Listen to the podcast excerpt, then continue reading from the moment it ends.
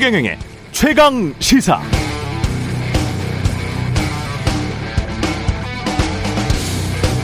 네, 우리가 국제관계를 봐도 그렇습니다. 두 나라의 국민들이 서로 너무나 적대적이면 타협하기가 힘듭니다.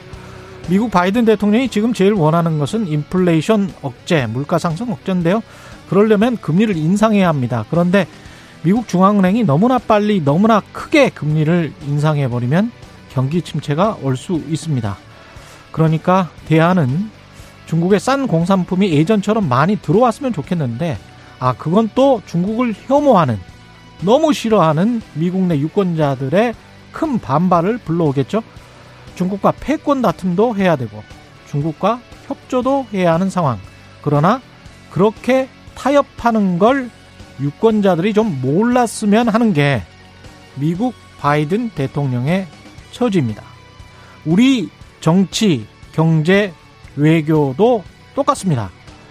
미국 대통령도 난처하고 곤혹스러운 일들이 많은데 우리는 더하죠. 그래서 제가 꼭 드리고 싶은 말씀은, 정치라도, 국내 정치라도 이제 쟁점 사안들에 대해 타협하는 것, 합의하는 것 부끄럽게 생각하지 마시고 지지자들 보라고 너무 과격한 선전선동만 하지 마시고 자주 여야가 손을 좀 잡으십시오. 두 거대 정당부터 오히려 선거구가 정말 걱정된다, 이런 분들 많습니다. 네, 안녕하십니까. 6월 22일 세상에 이익이 되는 방송 최경령의 최강시사 출발합니다. 저는 KBS 최경령 기자고요. 최경령의 최강시사 유튜브에 검색하시면 실시간 방송 보실 수 있습니다. 문자 참여는 짧은 문자 50원, 긴 문자 100원이 드는 샵9730, 새로워진 콩 어플 또는 유튜브에 의견 보내주셔도 되고요. 오늘 인터뷰에서는 더불어민주당 이재명 대선 후보 만나보고요. 국민의당 권은희 원내대표와 국민의힘과 단일화 제안을 철회한 국민의당 입장 들어보겠습니다.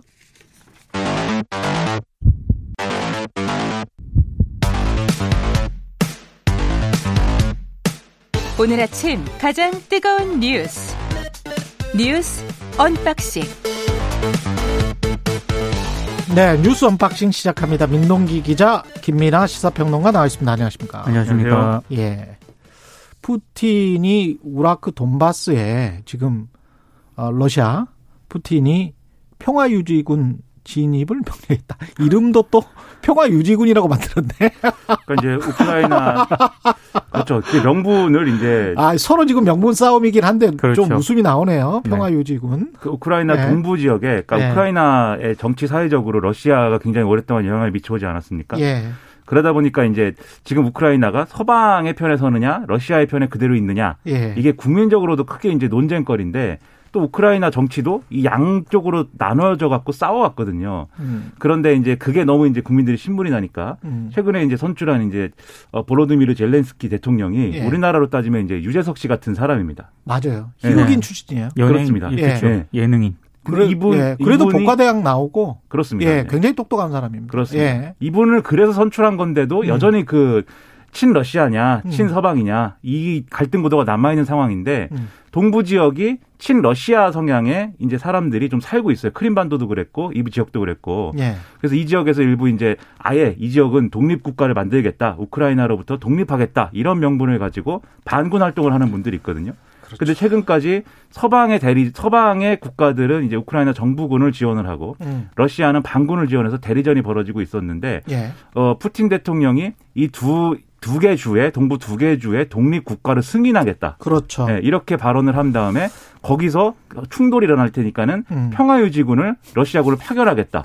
그러면 당연히 그 독립을 반대하는 우크라이나 정부군하고 예. 러시아군하고 직접적인 충돌이 일어나게 되는 거죠. 예. 그러면 사실상 전쟁이 일어나는 거 아니냐. 그런데 예. 아직 승인은 했는데 러시아군이 언제 투입될지는 아직 결정을 안 했다고 또 하니까 이걸 어떻게든 막아야겠는데 그럼 국제적인 리더십이 이제 좀 이번에 발효가 될 것이냐. 상당히 걱정이 됩니다. 이 이야기는 이따가 신혜리의 눈에서 좀 자세히 해야 되는데. 네. 예, 예. 혹시 없을까 봐 제가 네, 예, 말씀드렸습니다. 예. 그래서 헛웃음이 좀 나왔고, 근데 이제 우크라이나 입장에서는, 우크라이나 국민들 입장에서는 굉장히 심각한 상황이고, 그리고 딱딱 반으로 나눠져 있는 건 아니잖아요. 아시다시피. 그렇죠. 예, 우크라이나 국민들은 절대적으로 서방 진영으로 가기를 원하는 국민들이 굉장히 많아요. 그 지역별로 좀 편차가 있어서 문제인 거죠. 편차는 있지만 하여간 대부분은 서방 진영으로 가기를 원하기 때문에 그래서 이 대통령 자체도 굉장히 좀 지지율이 높았고 헌법에다 넣어버렸고 그거를 뭐 그런 상황입니다. TV 토론에서 막 주먹이 날라오고 그러더라고요. 그렇죠. 자주권 독립권이라는 그런 차원도 분명히 있으니까 국민들이 그렇게 원한다면 푸틴이 나쁜 거죠. 지금 그렇죠. 상황으로는. 사실 우크라이나가 나토에 가입할 것이냐, 서방과 동맹을 맺을 것이냐. 그거는 그 나라 국민들이 정하는 건데 그 나라 왜 옆에 있던 러시아가 가만히 못 두고 보지 못하겠다는 것인지는 우리로서는 이야기가 그 나라 어렵죠. 주권입니다. 그거는 상식전에서 우리가 생각을 해야 될 것 같고. 국회 추경안 처리됐는데 짤막하게 하시죠. 여야가 합의로 본회의를 어제 열었고요. 16조 9천억 규모의 추경안을 처리했습니다. 가까스로 추경안 처리에 합의를 했고요. 수정한 내용은 크게 두 가지입니다. 소상공인 자영업자 320만 명에 1인당 300만 원씩 지급하는 방역 지원금을 간이 과세자 10만여 명 등에게 확대 지급하는 그런 내용이 포함이 됐고 손실보상률을 80%에서 90%로 상향하는 그런 내용입니다. 또 하나는 특수고용 노동자라든가 프리랜서 문화예술인들이 있잖아요. 1인당 100만 원을 지급하는 그런 지원 예산도 한 7천억 추가가 됐고요. 취약계층 600만 명에게 자가진단키트 제공하고 오미크론 확진자 증가에 따른 뭐 생활지원비라든가 이런 예산도 1조 3천억 증액을 하기로 했습니다. 그러니까 원래는 국민의힘이 이 방역 지원과 관련돼서는 1인당 이 자영업자들에게 1,000만 원씩 줘야 된다 이러면서 추경 처리를 이런 찔끔 추경은 사실상 선심성에 그친다 이렇게 반대를 하고 있었는데 선거 전에는 반대를 했었죠. 그렇죠. 근데 그게 어제 좀 합의가 될 것 같다라고 했는데 다시 합의가 결렬됐다라고 소식이 나와서 아 이게 걱정된다 했는데 또 밤이 되니까는 합의를 또 했다.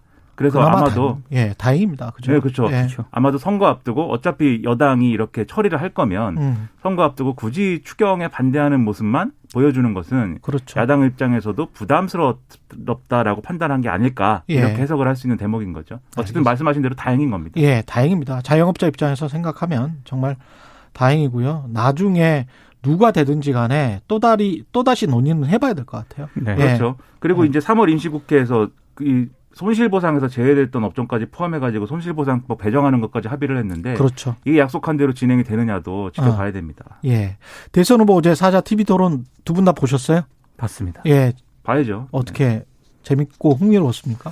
저는 어쨌든 주제가 경제다 보니까 다른 토론하고 비교해서 그래도 토론다운 토론했다. 물론 다 만족스럽진 않았지만 적어도 어떤 정책이라든가 큰 방향이라는 게 어쨌든 중심에 놓일 수밖에 없다는 점에서는 그래도 이제 토론다운 토론한 게 아니냐 이런 생각했습니다.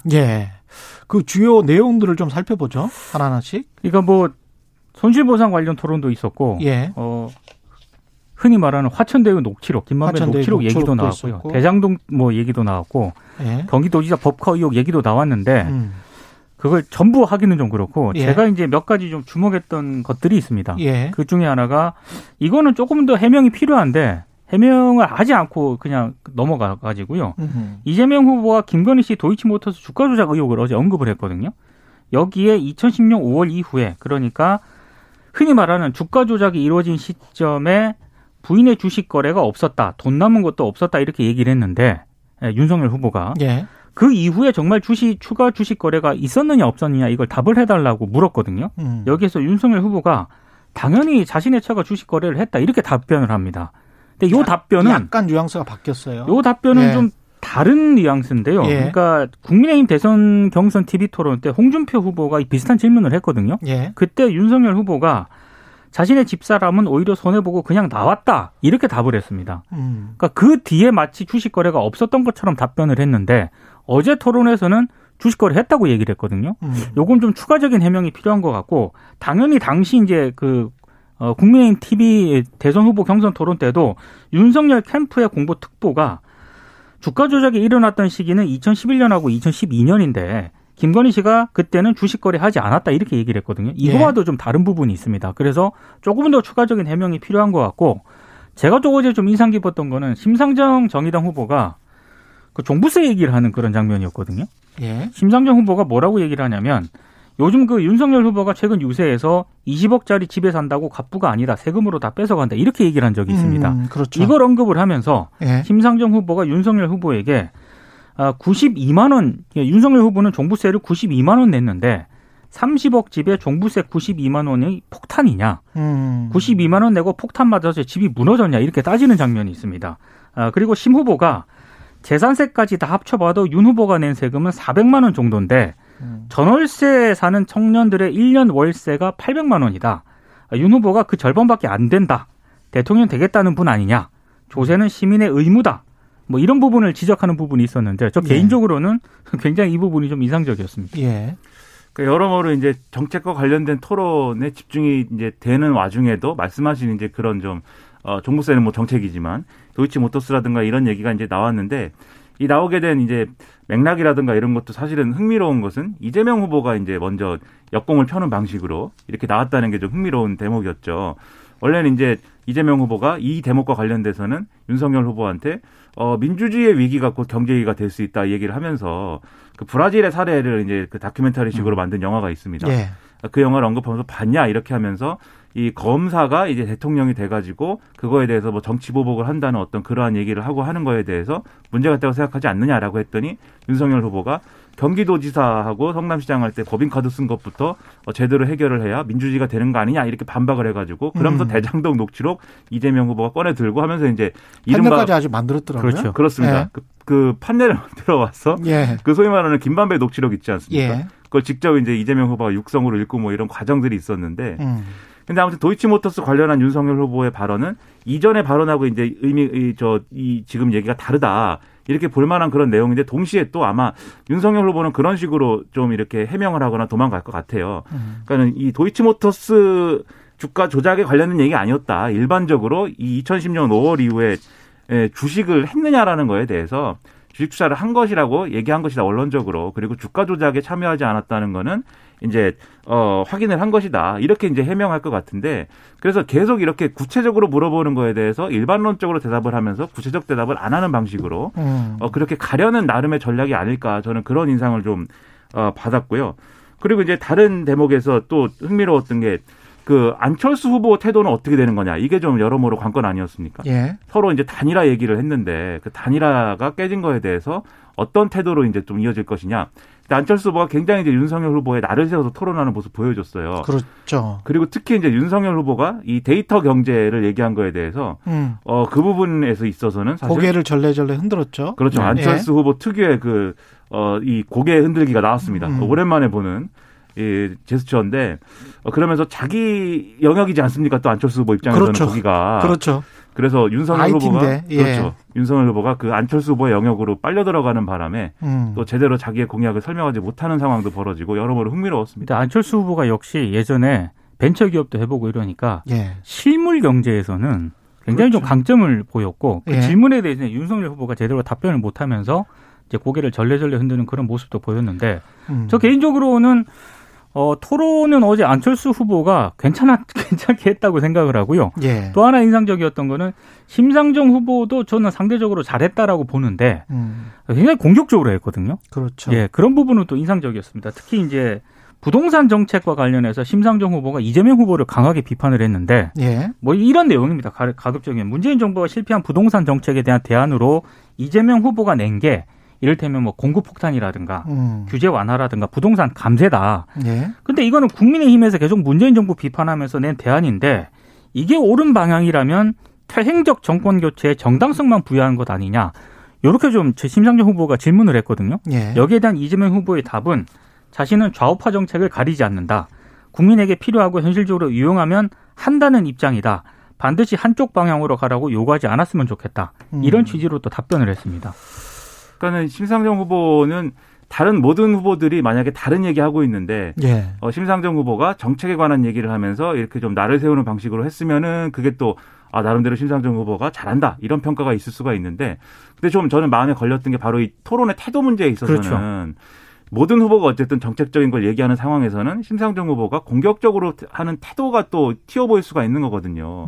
그래서 이렇게 정책적인 어떤 이 주제에 대해서 토론을 할 때는 상대에게 충분히 답변할 기회를 주고 그리고 거기에 대해서 이제 본인의 주장을 펴고 이런 것들을 좀 합리적으로 해갈 필요가 있는데 어제 너무 공격적인 모습이 부각됐다. 이게 좀 약점이었던 것 같다. 이렇게 생각이 들고요. 태도 문제와 관련해서는 4명의 후보 다 저도 좀 지적하고 싶은 게 물론 공격을 많이 받았습니다만 이재명 후보도 약간 그 분노에 찬 모습을 한 두 번 정도 보여줬었는데 그럴 필요가 있었을까. 좀 유머가 있었으면 좋겠다. 4명 다.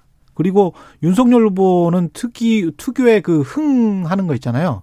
약간 좀 무시하는 듯한, 네. 비운 듯한 그런 것들을 이재명 후보와의 사이에서 많이 보여줬었고, 그게 또 안철수 후보도 사실은 이제 웃기게만 보여서 그렇지 상대방이 말하고 있는데 아무리 본인이 그쪽에 데이터 경제 전문가라고 할지라도 고개를 절레절레 흔드는 태도는 좋게 보이지는 않죠, 사실은. 그리고 저는 개인적으로 구조적인 성차별은 없다라고 윤석열 후보가 얘기한 부분에 대해서 이재명 후보가 이제 질문을 했잖아요. 예. 사과를 했으면 좋겠다라고 얘기를 했을 때, 그쵸. 윤석열 후보가 그거 대답하면서 시간 쓰기 싫다라고 답을 했거든요. 근데 그게 상대를 무시하는 태도 같은 게 언뜻 보였기 때문에 윤석열 후보는 그런 것들을 나중에는 고쳤으면 좋겠어요. 저는 상대를 무시하는, 예. 그런 것보다 그게 국민들이 보고 있지 않습니까? 그렇죠. 이 질문에 대해서 어떤 답변을 할 것인가라고 다들 보고 있는데, 예. 나는 그거에 대해서 시간 쓰기 싫다라고 하면 조금 제가 보았을 때는 가장 좀 미스였던 게 아닌가 싶습니다. 그렇죠. 네 후보 모두 상대를 좀 인정하는 그런 어떤 전제를 가지고 토론을 해야 되는데, 그렇죠. 상대를 인정 안 하는 분위기였어요. 다 4명의 그렇죠. 후보가. 서로 간에 그거는, 네. 맞아요. 그냥 심상정 후보도 시원시원하게 말은 잘하고 그렇지만 사실은 곰곰이 들어보면 솔루션이라고 하는 해답, 이게 사실 경제는 정답이 없기 때문에 나름대로의 해답은 절충점을 찾아야 되는 거거든요. 근데 그 해답이 사실은 비판할 거리가 많은 해답을 내놨기 때문에 그걸 그렇게 해서 경제가 움직인다? 그거는 언뜻 저는 이해가 안 가는 측면들이 많았어요. 후보도 제가 봤을 때 어제 흔히 말해서 주도권 토론이 있었잖아요. 근데 심상정 후보가 한 번도 주도권 토론에 질문을 못 받았어요. 예. 그래서 약간 거기에서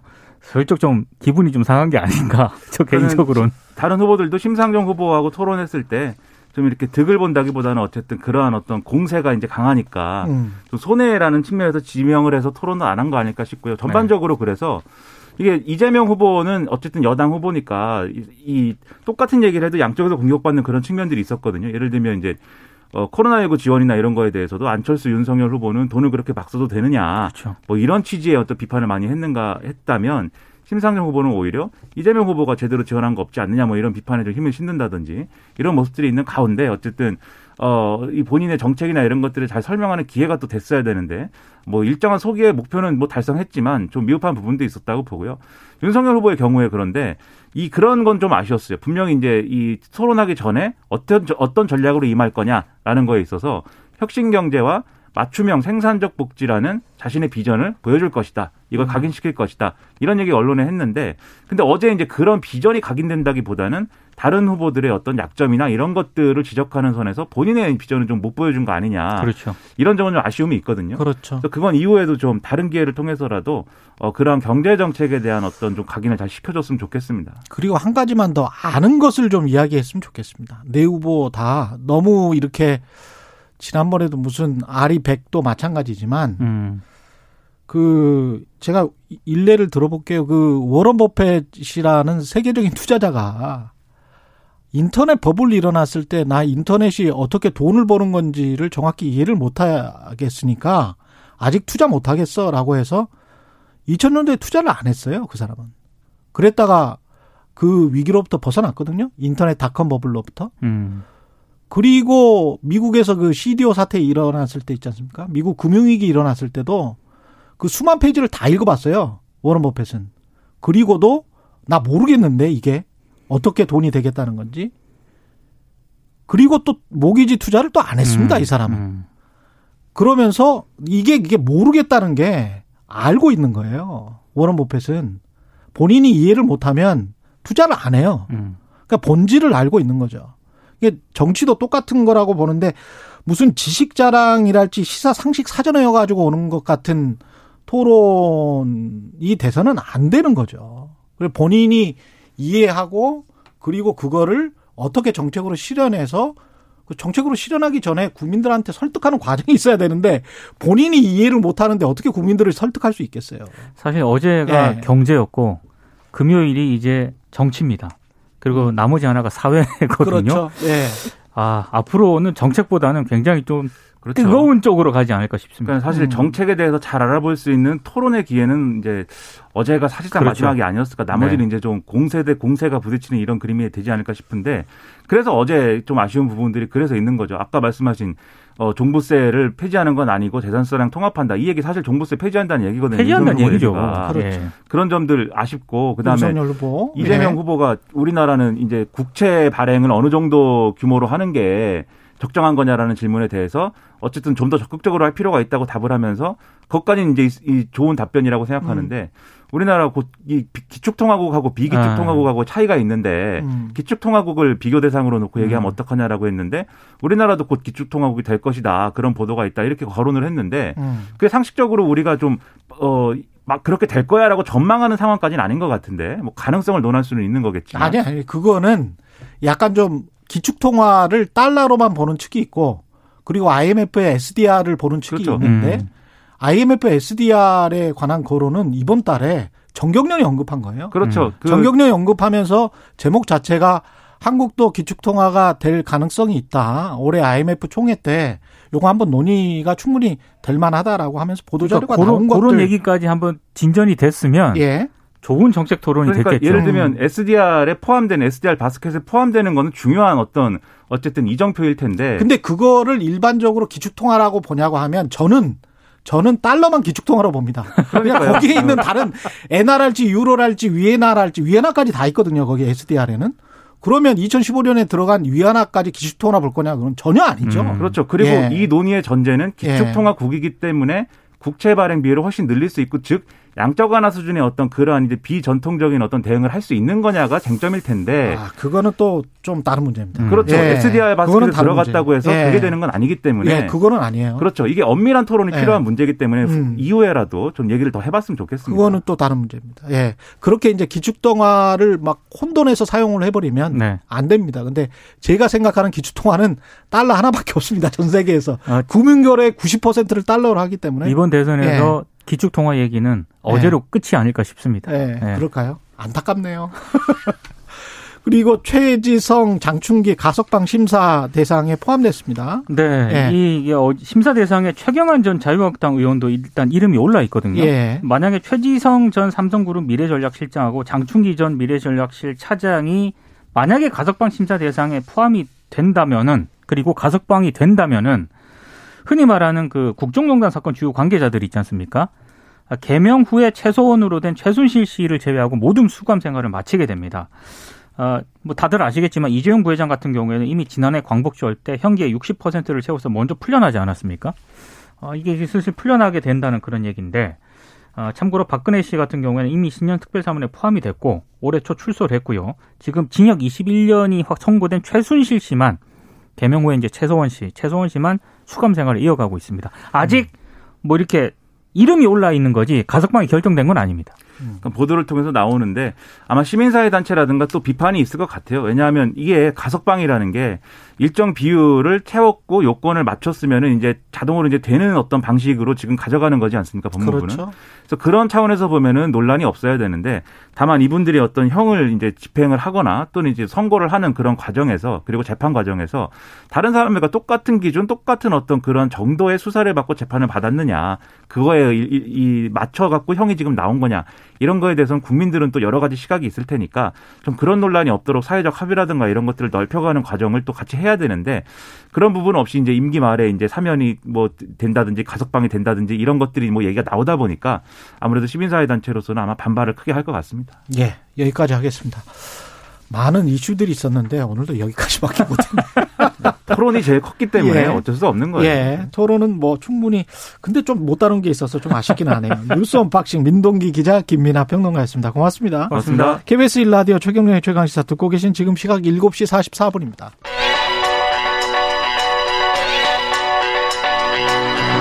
최강시사 시네리의 눈.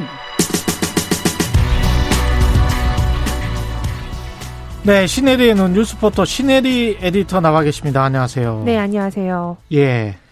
우크라이나 사태가 걷잡을 수가 없을 것 같네요. 어떻게 해야 되는 겁니까 지금?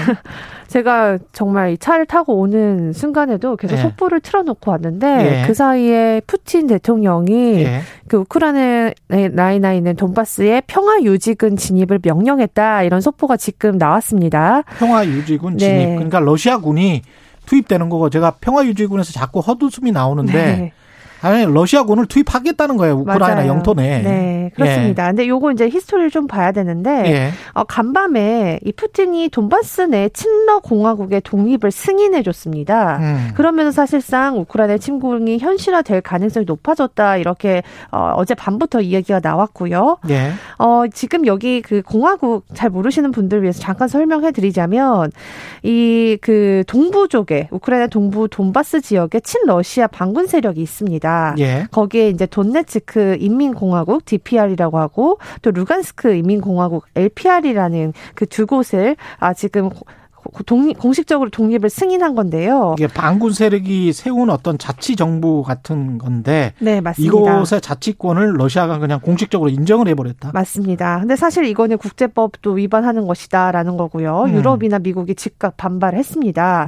사실 그 얼마 전까지만 해도 미국과 러시아의 정상회담이 이뤄질 수 있다는 분위기가 또 다시 확산되면서 또 다시 완화가 되는 거냐 이제 이런 분위기가 이제 됐는데 사실상 이번에 이렇게 이제 우크라이나 침공이 되면서 바이든이 사실 그 정상회담을 위한 조건을 걸었는데 그게 우크라이나 침공을 안 할 시 회담을 하겠다는 거였거든요. 근데 이제 이렇게 침공을 하는 거니까요.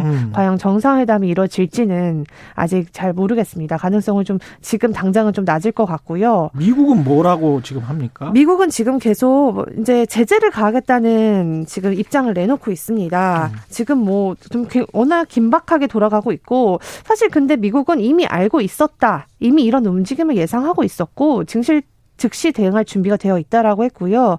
경제 제재부터 시작을 하고 진짜 이게 나중에 무력 충돌로 될 경우에는 전쟁도 불사지 않겠다는 그런 입장입니다. 네. 유럽은 어떻습니까? 유럽이 이제 프랑스 대통령 마크롱이 굉장히 이제 중재를 하려고 노력하는 모습을 보였거든요. 사실 이 미러 정상회담 자체도 사실 마크롱이 중간에 좀 대화를 하게끔 유도했다고 하는데 지금 그 마크롱 자체도 이 돈바스 내에 그 독립국 승인을 반대한다 이렇게 얘기를 했고요. EU에서도 승인을 반대한다고 했고 앞으로 이제 그 제재를 발동할 것이다 해서 지금 긴급 논의를 하고 있다고 지금 전해지고 있습니다. 돈바스 지역이 러시아 접경 지역이고 우크라이나 동쪽 게 있는 거죠? 맞습니다. 그 지역에서는 2014년 러시아가 우크라이나 크림반도를 합병한 후 현재까지도 계속 교전이 끊이지 않고 있고요. 거기에 이제 결국에는 교전이 계속 진행되면서 10,000명 이상 사망을 하고 근데 사실 그때 그 교전은 우크라이나 정부군과 반군 사이의 교전. 맞습니다. 러시아가 그래서 자꾸 평화유지군 얘기한 것도 우리가 이런 전쟁을 막기 위해서 평화유지군을 투입한다. 사실상 이런 제스처가 될 수 있죠. 일종의 명분이죠. 실권을 장악하려는 어떤 제스처라고 보면 될 것 같고요. 결국 전쟁을 각오하게 된다면 서방 국가에서도 나토를 이 지역에 보낼 수밖에 없는 상황이 될 것 같은데 그거는 정말 최악의 경우에 그럴 경우 이제 가는 거고요. 아직 외교적 해법은 좀 남아 있다라는 외신의 보도도 있긴 있습니다. 그때 이렇게 주춤주춤 물러서다가 결국은 푸틴의 전략이 사실은 이 두 공화국, 두 지역, 이쪽의 분리독립과 사실상의 친러 진영 편입, 러시아 진영 편입, 그 정도만 하고 이제 전쟁 끝내고, 제재는 흐지부지 시키고 뭐 이거를 지금 원하는 거 아니겠어요? 맞습니다. 푸틴은? 제가 지난번에도 얘기했듯이 지금 러시아 군인들이 지금 그 주변을 계속 지금 몇 개월째 그냥 텐트에서 자면서 고생하고 있지 않습니까? 근데 이런 상황에서 갑자기 그냥 아무것도 하지 않고 철수하라고 하면 그 내부의 반발, 긴장감 그러면 결국 푸틴이 나중에 반격당할 수 있는 여지도 있는 겁니다. 그렇기 때문에 자존심 때문이라도 잠깐 들어갔다가 제스처를 취하고 그다음에 그 나토를 가입하지 못하겠다. 안 된다라는 그 명분으로 이제 미국과 서방 국가들이 그럼 나토 가입은 우리가 적당한 시기에 철회하고 예. 나중에 아니면 미루겠다. 예. 이 약속을 받고 나서는 아마 철수하지 않을까. 지금 그게 가장 큰 건데요. 사실상 미국이 모든 키는 쥐고 있을 것 같습니다. 푸틴은 이거를 말로 하지 말고 문서로 해달라는 거잖아요. 그렇죠. 맞습니다. 근데 지금 미국 입장에서도 예. 그거를 당장 이렇게 약속해주기는 지금 난처한 상황이죠. 미국도 면이 안 서죠. 이러면 체면이 안 서기 때문에 네. 그걸 또 푸틴에게 그렇게 써준다는 거는 또 러시아에게 굴복한다는 의미가 되니까. 네, 그렇지만 대외적으로. 지금 해외 외신들이 계속 우크라이나인의 표적 대상을 지금 리스트업하고 있다면서 우크라이나에서도 굉장히 지금 위험이 계속 지금 가해지고 있고 그다음에 민간인들의 뭐 표적살인, 납치, 실종, 구금 이런 것들이 다 포함된 리스트도 돌고 있다고 워싱턴포스트가 단독 보도하면서 예. 굉장히 지금 사실 바이든 대통령 입장에서는 이걸 어떻게 인권주의적인 방법으로 해법으로 또 풀어나갈지 굉장히 좀 어려운 입장에 처해 있는 겁니다. 주춤주춤하다가 러시아가 너무나 유리한 상황으로 갈 것 같은 우려도 드는데요. 네. 푸틴이 국내 보도에서 지금 푸틴이 이미 침공을 했다. 네. 이 말이 아까 그 푸틴의 이른바 평화유지군이 네. 우크라이나로 진격했다 이 말인가요? 맞습니다. 예. 네. 그래서 명령했다라고 알려졌고요. 그 이후에는 지금 제가 또 이 스튜디오 들어온 지금 이 상황에서 어떻게 또 업데이트가 되는지는 잘 모르겠지만 예. 일단 명령했다까지는 명령했다. 네. 그리고 백악관은 제재를 곧 발동하겠다. 그래서 아마도 몇 시간 내에 이제 요 행정명령에 사인을 하고 제재를 하지 않을까 싶습니다. 백악관은 우리처럼 뭐 NSC 국가 안보보장회의 같은 거를 열겠죠. 네, 맞습니다. 예. 네, 그래서 지금 다 회의를 소집했다라고 했고요. 예. EU도 지금 같이 아마 회의를 하고 있는 것 같고요. 한 가지 이제 재밌는 점은 결국 중국 올림픽 끝나고 이렇게 지금 됐다는 점입니다. 그러네요. 네, 올림픽 기간 중에도 가능하다라는 외신의 보도가 있었지만 결국에는 올림픽 끝나자마자 러시아가 이렇게 진행을 하고 있다. 그럼 러시아는 지금 눈치를 본 거는 중국이었다? 네. 그렇게도 볼 수 있을 것 같습니다. 어떻게 보면 이제 중국과 러시아의 동맹으로 미국의 일국 헤게모니 체제를 무너뜨리려고 하는 계산이다. 네. 서방 진영에서는 당연히 그렇게 볼 수밖에 없겠습니다. 네. 네. 왜냐하면 네. 외신에서는 러시아가 중국 올림픽 기간에도 충분히 침공할 수 있다라는 메시지를 계속 내비쳤거든요. 그렇죠. 그렇죠. 근데 결국은 그렇게 되지 않았고 끝나자마자 이렇게 한 거 보면요. 방금 우리 MC께서 얘기하신 그런 해석들이 조금 더 무게가 실리고 있는 것 같습니다. 그러니까 혹시 막판에 어떤 평화적으로 싸우지 않고 네. 해결을 볼 수 있는 방법은 없나요? 이제 끝났습니까? 아닙니다. 지금 외교적 해법이 남아있고 예. 물밑 작업을 하고 있지 않을까 싶습니다. 아직까지 그런 작업들이 어떻게 진행되고 있는지 보도는 되지 않고 있지만 예. 결국에는 외교적 해법을 위해서 지금 사실 서방 국가들은 계속 머리를 맞댈 거고요. 지금 바이든의 입지가 굉장히 좋지 않잖아요. 미국 내에서도. 그렇죠. 그렇기 예. 때문에 지금 전쟁까지는 가지 않는 방법으로 계속 끌고 나가지 않을까. 하지만 겉으로 지금 러시아가 이렇게 강력하게 나온 마당에 또 너무 유화적인 제스처를 하진 못하기 때문에 계속 예. 강경한 메시지를 내놓고 있는 것 같습니다. 나토군은 나토에 가입도 안 돼 있기 때문에 지금 우크라이나 같은 경우에 네. 우크라이나에 병력을 파견합니까? 할 수 있습니까?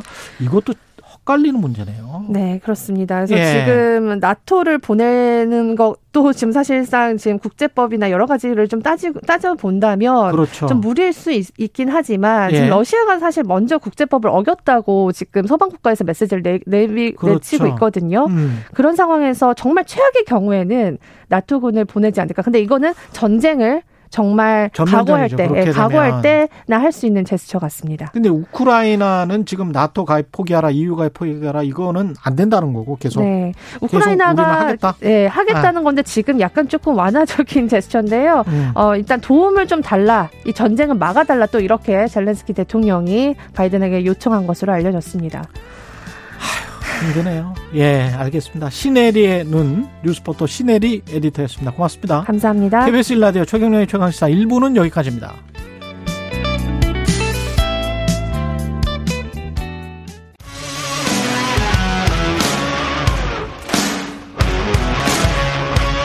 오늘 하루 이슈의 중심, 최경영의 최강시사. 네, 20대 대통령 선거 오늘로 꼭 보름 앞으로 다가왔습니다. 여야 대선 후보들 막판 지지층 결집, 부동층, 무당파 설득을 위한 총력전 연일 펼치고 있는데요. 최강시사가 오늘부터 대선까지 남은 기간 각 후보들의 국정운영 비전을 직접 묻는 대선 특별기획 인터뷰를 준비했습니다. 최강시사 대선 특별기획 인터뷰, 대선 후보에게 묻는다. 첫 시간 오늘은 더불어민주당 이재명 후보입니다. 안녕하십니까? 네, 반갑습니다. 이재명입니다. 예, 반갑습니다. 지금 어디세요? 지금 여기 숙소입니다. 숙소. 아, 그러시군요. 집이 아니고. 네. 예. 지금 그러면 지방에 계시는 거예요? 아닙니다. 지금 워낙 시간이 없어서 예. 집에서 보다는 주로 숙소에 나와 있습니다. 숙소에 주로. 네, 네. 예. 유세를 많이 하시면서 이제 유권자들 많이 만나 보셨을 텐데 지금 민심이나 네. 판세는 어떻게 느끼고 계세요? 뭐 저희로서는 현장에서 만나는 우리 국민 여러분들 이 상황, 소위 바닥 민심하고 네. 이 조사 결과들이 워낙 들쭉날쭉해서 좀 납득이 안 되는 경우가 많은데 뭐 네. 저희는 국민의 정말 높은 민심, 시민의식 이런 걸 믿기 때문에 미래를 향해서 역량 있는 후보를 선택할 것이다. 어제도 제가 말씀드렸습니다만 경제가 제일 중요한데 예. 정치적 혼란이나 또 군사적 긴장이나 국제관계 악화나 이런 것들이 경제를 아주 치명적으로 망치지 않습니까? 예. 저는 그런 점들을 국민들께서 잘 판단하실 거라고 보고요. 현장에서도 실제 그런 느낌이 많이 옵니다. 그런 말씀하시는 분들도 많고. 바닥 민심과 조사 결과, 여론조사 결과는 조금 다른 것 같다. 그런 말씀이시네요. 여론조사 결과도 양측으로 막 널뛰기를 하고 있기 때문에 예. 저도 좀 잘 이해가 안 됩니다. 그렇군요. 근데 지금 이제 선거전이 너무 뜨거워서 오히려 선거 후가 걱정이다 이런 말씀을 하시는 분들도 있더라고요. 너무 네. 두 진영이 크게 싸우다 보니까 이게 선거 후에 통합이 되겠나 그런 걱정인 것 같습니다. 네. 어떻게 생각하세요? 저는 경쟁은 경쟁이고 또 세력이 한쪽 세력을 대표해서 대통령이 되더라도 전 국민을 대표한다. 대통령이 되면 예. 이런 입장이고 저는 정치적으로도 국민 내각 모든 역량 있는 분들이 다 함께하자. 진영 가리지 말자라는 측면에서 국민 내각 말씀드리고 있고 예. 실제 통합정부로 가야 된다고 믿습니다. 그 정치의 가장 중요한 역할이 국민들을 갈등 분열시키거나 아니면 증오하게 하는 것이 아니고 예. 서로 손잡고 함께 살게 하는 것이 바로 즉 통합이 가장 큰 역할이다라고 보기 때문에 이재명이 당선되면 그런 걱정은 전혀 안 하셔도 된다. 그 말씀과 함께 예. 실제로 분열과 갈등, 정치 보복 이런 말씀을 아주 공언하는 분들이 계신데 그 점에 대해서는 정말 우리 국민들께서 정말 진지하게 깊이 판단해 주실 필요가 있습니다. 어제 지금 통합 이야기 하셔서 어제 사실은 TV토론에서 통합정부 이야기를 안철수 후보에게 이야기를 했단 말이죠. 네. 그리고 안철수 후보가 저는 다당제를 원래 선호하고 제 소신이다 이렇게 이야기를 했지 않습니까? 네. 이게 어떤 의미로 받아들이셨어요? 저는 원래 안철수 후보께서 제가 한때 대표로 모시던 분이시기 때문에 네. 제가 나름대로는 뭐 존경하는 분이시고 또 그분이 가진 새정치의 꿈이라고 하는 게 있지 않습니까? 예.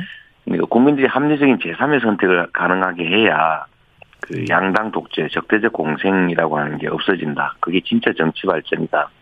그 말씀은 저도 계속 평소에 드리던 말씀이어서 사실은 그런 정치 개편, 정권 교체를 넘어선 정치 교체, 시대 교체 이런 건 제가 평소에 말씀드리던 것이라는 일치하는 면들이 있습니다. 거기다 조금만 더 현실적인 문제를 더한다면 예. 저희는 거대의 의석을 가지고 있기 때문에 예. 실제로 정치개혁은 합의가 되면 얼마든지 할 수 있는 상황이죠. 그리고 연합정부도 저는 제가 평소 소신이니까 반대 진영, 그러니까 뭐 못하겠다 이런 쪽을 빼고는 모든 진영이 힘을 합쳐서 유능한 인재, 좋은 정책은 다 쓰자. 그리고 결과로서 국민에게 평가받자 이런 입장이라서 예. 제가 평소에 드리고 싶은 말씀이나 특별히 다른 게 없었다는 생각이 듭니다. 그러면 지금 하시는 말씀은 안철수 후보에 대해서 같이 하자, 통합정부를 구성해보자 이런 말로 제가 해석을 해도 될까요? 저희는 특정 후보에 대해서 그렇게 말씀드리는 것은 아니고 예. 때도 기자회견 여러 차례 했고 유세 때도 말씀드린 것처럼 저는 협력 가능한 모든 진영이 함께하자 예. 이런 입장이니까 고기가 빠질 이유는 없겠지만 그렇다고 고기만 대놓고 소위 말하는 단일화 제안을 했다 이렇게 해석되는 것은 좀 부담스럽긴 하죠. 그렇군요. 예. 예. 어제 토론은 어떠셨습니까? 이거 말씀드리기가 어제 안 그래도 공식 인터뷰에서 그 얘기도 물어봤어요. 예. 특별히 말씀은 안 드렸는데 예. 정말 죄송한 얘기인데 벽에다 대고 얘기한 느낌이었습니다. 벽에다 대고 얘기하는 느낌이었다. 그러니까 이게 예. 예, 토론이란 내 주장을 하고 상대방의 예. 의견을 듣고 또 반박하고 이게 토론의 기본인데 예. 일단 대답을 안 한다든지 나중에 하겠다고 미룬다든지 또는 엉뚱하게 딴 사람한테 저한테 한참 얘기해놓고 예. 딴 사람한테 의견을 묻는다든지 이게 도대체 납득이 안 돼서 예. 또 시간도 안 지키고 기본적인 룰도 안 지키고 하니까 저로서는 좀 당황스럽긴 했습니다. 뭐 너무 이렇게 무질서했다고 할까요? 예, 네, 좀 그랬습니다. 그 지금 여론조사 각종 여론조사를 보면 꾸준히 감지되는 것은 일단은 판세는 박빙이다. 그런데. 네. 정권 교체를 원하는 국민들은 50%가 아직 넘는다. 뭐 이렇게 지금 돼 있지 네. 않습니까? 이런 여론에 대해서는 어떻게 생각하십니까?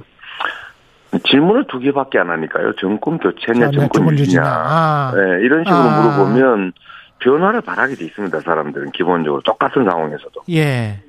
근데 더 나쁜 정권 교체를 원하냐, 진짜 정치 교체를 원하냐 이렇게 물어보면 제가 보기에는 정치 교체를 원한다고 훨씬 많을 겁니다. 그렇군요.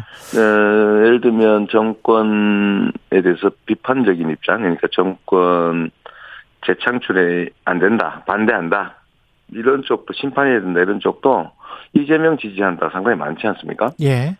그 이유는 그야말로 정치 세력 교체가 아니고 대통령이 바뀌는 것도 큰 변화거든요. 예. 예를 들면 더 진화된 유능한 정부가 될 수 있지 않습니까? 예.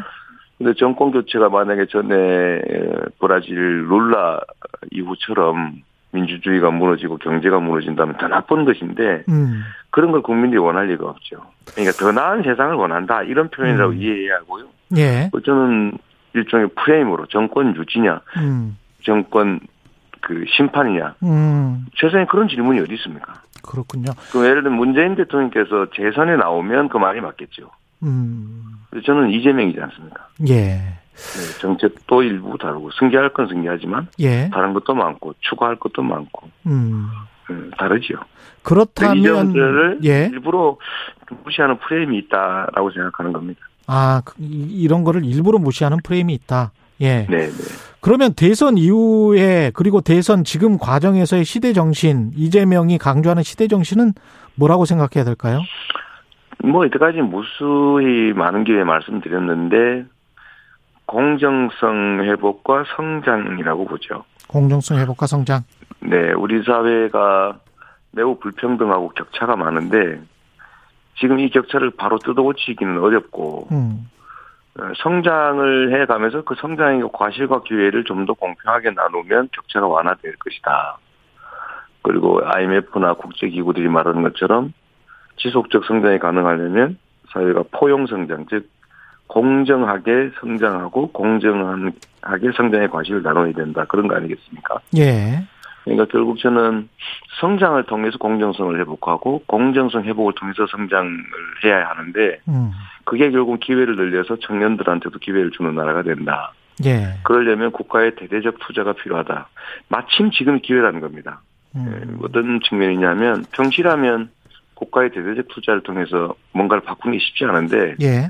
마치 쇼트트럭의 코너워크 시점처럼 위기 상황이라서 예를 들면 에너지 전환, 디지털 전환, 주기적 팬데믹, 뭐 미중 패권 경쟁 예. 또는 우리 사회의 양극화와 저성장 이런 게 이제 문제라고 국민이 느끼니까 예. 이걸 바꾸기 위한 국가의 투자, 예를 들면 인프라 투자, 교육 투자, 과학기술 투자, 또는 규제 합리화 이런 걸 통해서 기업들이 새롭게 산업 전환을 할 기회가 온 거죠.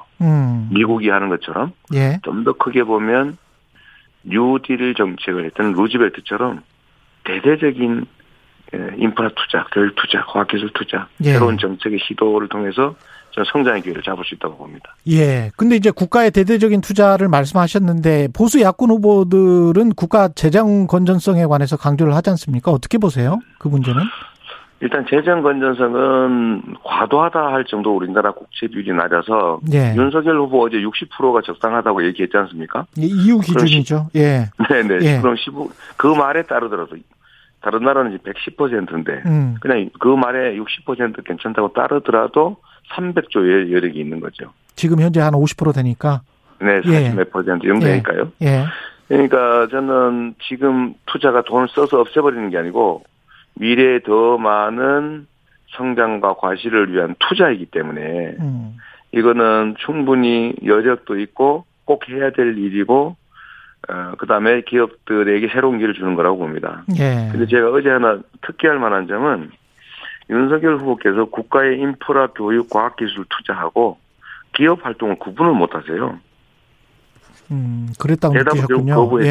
거부한 거죠. 결국 예. 그 부분을 설명해 보십시오. 국가가 투자하는 것, 교육, 인프라, 과학기술 투자 이게 어떻게 기업하고 경쟁을 하는 거냐. 기업들의 경쟁력을 높이기 위해서 토대를 구축해 주는 것이다. 예. 이걸 시장 개입이라고 보고 있더라고요. 시장 활성화라고 봐야지. 예. 제가 거기서 매우 정말 이럴 수가 있나 이런 생각이 좀 들었습니다. 저렇게 해서 무슨 경제 정책을 하실 수 있을까? 심상정 후보와는 그 소상공인 자영업 지원할 때 지역화폐를 넣느냐 안 넣느냐 이거 가지고 네. 좀 언쟁이 있었는데요. 그 부분은 어떻게? 제가 우리 심 후보님은 네. 제가 그런 생각이 들었습니다. 우리 민주당에는 지나치게 좀 과하고 심하시고 국민의힘에는 지나치게 관대하더라.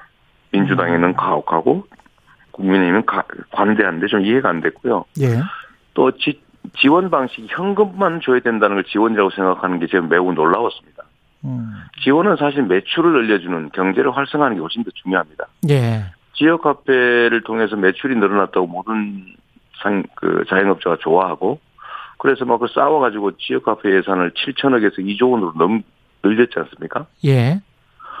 그래서 그 경기도만 해도 그에 대한 체감도가 매우 높아서 계속 조기 소진되는데 우리가 1차 재난지원금 지급했을 때를 생각해 보면 그때 정말 한 두세 달 대목 같았잖아요. 그 예. 전년보다 오히려 매출이 늘었는데 든 돈이 15조밖에 안 된다고요. 근데 그 후에 정말 우리가 7, 80조 가까이 지원했지만 시장 경제가 살아났다는 소리를 못 들었지 않습니까? 현금을 줬기 때문에 그냥 거기서 끝나버린 거예요. 예.